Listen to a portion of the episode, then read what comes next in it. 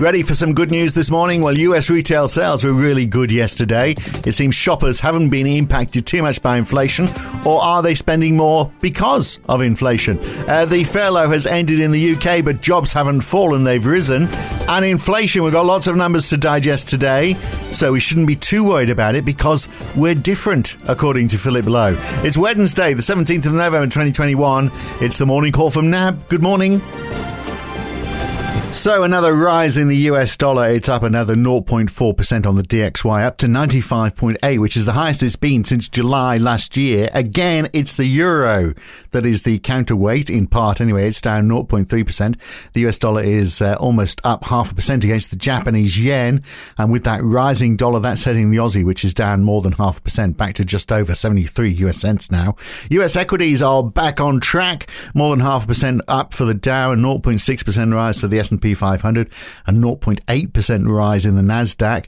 Mixed in Europe though, the Euro Stoxx 50 is up a third of 1%, the FTSE 100 is down a third of 1%. And bond movements quite a bit calmer, up 1 basis point for 10-year treasuries but down 2 or 3 basis points for 10 years across much of Europe, the exception being the UK with 10-year gilts up 2 basis points.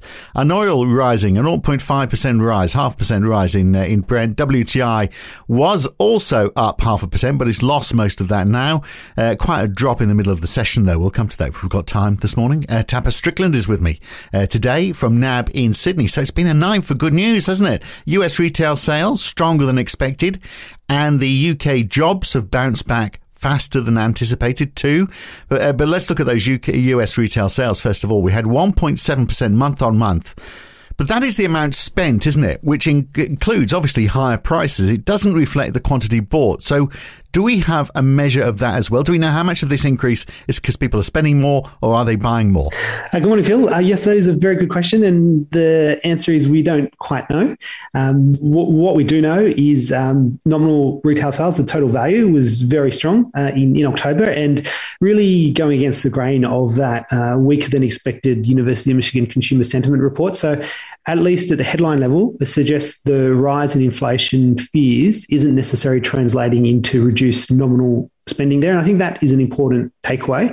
Uh, and then when you look at the breadth of uh, the retail sales print, um, you saw increases across a whole range of different goods, including hobby, musical equipment, and, and bookstores. So it suggests that the strength in consumer sentiment was relatively broad based, and that is very encouraging. Um, also, adding to signs of positivity in the US were three earnings reports. So, in particular, Home Depot, Walmart, and sneaker firm On. And uh, just noting that Home Depot and Walmart reported uh, very good sales. Um, so I think sales there were up a nine to ten percent on last quarter. Mm. And then um, Home Depot also said that uh, its fiscal fourth quarter sales were already tracking higher than last quarter. So it does suggest that uh, the strength that we did see in October is uh, being sustained into November. Uh, and then just wanted to pick up a few comments that Walmart said, and I think this is important in terms of the outlook. Um, it said, uh, and in, ter- in, terms of what's going on in global supply chains, it said uh, its US inventory rose by 11.5% in the quarter as prepared for an expected strong holiday season. And it said uh, three years ago, if uh, they had said the inventory rose by 11%, uh, uh, they would have not been very happy. So it does seem like retailers on the whole are stocking up on inventory levels because of all those supply chain disruptions that have been going on. And that's indeed adding to those supply chain disruptions. Uh, and then the second one is in terms of the US participation rate and workers coming back into the labor market. Uh, Walmart said that when the stimulus dollars started to go away, their hiring situation changed and workers uh, came back um, uh, mm. to the labour market. And so now they're they're, they're fully staffed now, uh, pretty much back to, to pre pandemic uh, staffing level. So I thought that was interesting in terms of the debate that's been going on in terms of the part rate in the US. And just finally, sneaker firm on uh, is suggesting that some of those supply chain disruptions are starting to abate, uh, with most of its uh, production facilities now all back online since early November. Happy days are here again. so this this of course includes the fact that people are paying more for for gasoline, you know, to fill their cars up. That uh, obviously is counted as part of the retail sales. If you take it, take that out, then the number's a little less, I think, but it's still up. And of course, that means you know people have been paying more to fill their car, which means they've got less money to spend, but still they're spending it. So you know this fear that inflation would actually stop demand doesn't seem to be eventuating. People, if if they've got their savings, it seems like they are dipping into their pockets now. Yes, I think the accumulated stock of savings during the pandemic is probably a little bit of, uh, li- uh, sorry, has been un- underappreciated. And it does seem like households are uh, able and willing to draw on that, uh, even if uh, there are those fears around inflation there. Yeah, well, it could be a good Christmas then, couldn't it? Uh, James Bullard, uh, I guess because of this, has been saying that the Fed should speed up its tapering program. Um, that, uh, you know, I, I, I, it seems that there's going to be a bit of, uh, quite a few people echoing that sentiment. I would have thought on the back of all of this. In fact, we've got Martin Wolf writing today uh, in the FT saying that the Fed should scrap its aver- average inflation target it's uh, it's too confusing. Yes, uh, you'd have to say the roar from the financial press has been absolutely deafening on on the Fed and really pushing back. Uh, on on the Fed's notion of average inflation targeting and saying that they should actually start to raise rates. And you've had a number of notable speakers um, recently, and uh, we've mentioned it on the morning call, inclu- including former Fed uh, President uh, Dudley, former Richmond Fed President Lacker, uh, and today we had the well-known journalist Martin Wolf and basically, basically saying the risks around inflation are just so much higher. The Fed really needs to shift towards um, uh, normalizing monetary policy now. Otherwise, they would have to tighten policy too much and possibly um, cause a recession later on. And those comments are actually also echoed by the former Richmond Fed President Lacker yesterday, who said uh, if the Fed uh, continues to delay, they may have to raise uh, the Fed funds rate up to three and a half to four percent, and that would almost certainly cause the next US downturn. So. Um, if you don't start normalizing policy earlier, then you have to move more aggressively later, is basically the essence of their argument there. Uh, in terms of uh, the Fed uh, President Bullard, he said um, there are a few options available to the FOMC to turn into a more of a hawkish direction there. And one of them, as you noted, they could ramp up the taper profile. And I think a lot of people will be watching the comments coming out of other FOMC members to see if there's a broad consensus there going into the December meeting. Um, they could also start to unwind the balance sheets, actually actively um, start to sell down the balance sheet after the end of the taper. And uh, thirdly, they could start the rate hike cycle earlier. And uh, Bullard has been well known uh, to have penciled in two rate hikes uh, next year.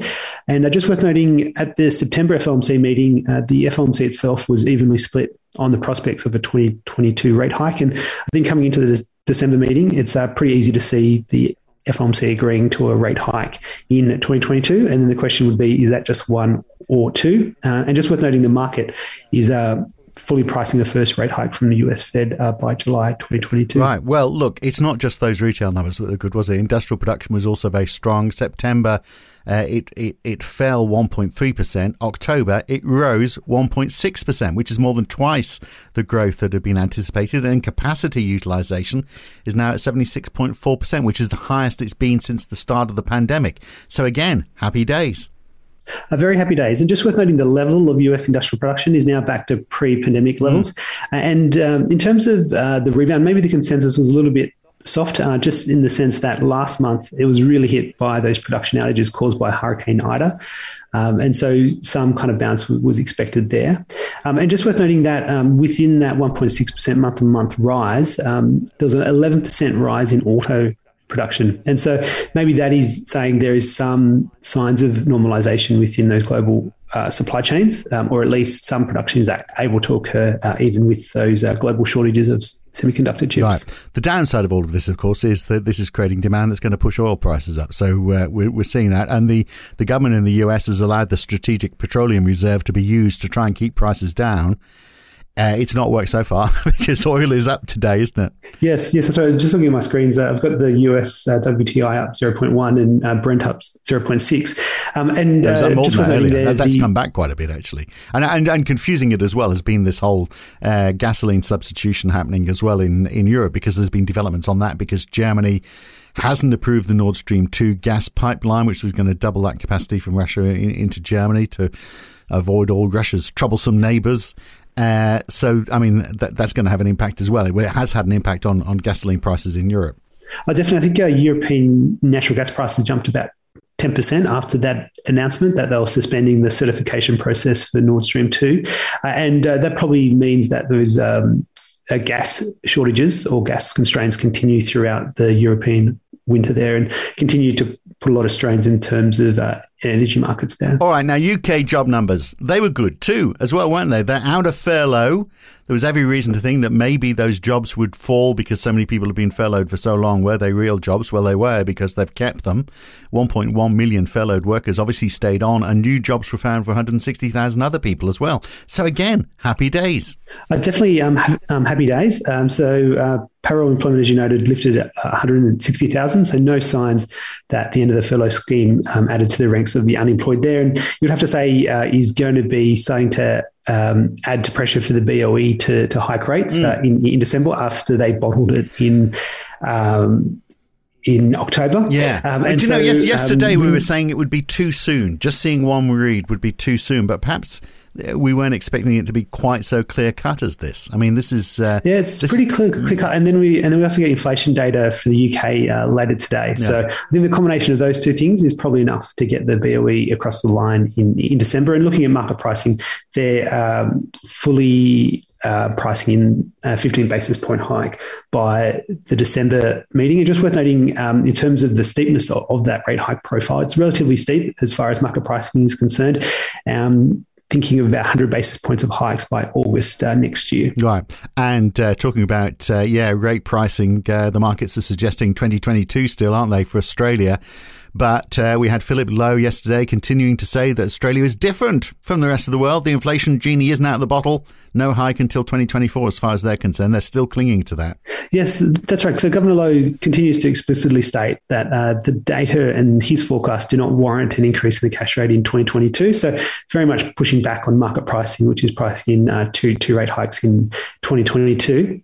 Um, in terms of why the RBA is thinking that, uh, they, they, really think you need to get wages growth at 3% plus in order to have uh, inflation sustainably at the 2 to 3% inflation target. And part of that reason why it's going to take time is just all the inertia that is in the wage setting uh, process in in Australia. But I think it's fair to say that markets obviously don't believe the RBA, and markets are really focused on the inflation signals that are being seen offshore and uh, the prospects of that uh, being reflected on onshore there. Well, how convenient. Um, we get wage price index uh, for Australia, don't we, for Q3 today? It was 1.7% last time, so it's not going to go up to 3%, is it? But is it going to rise?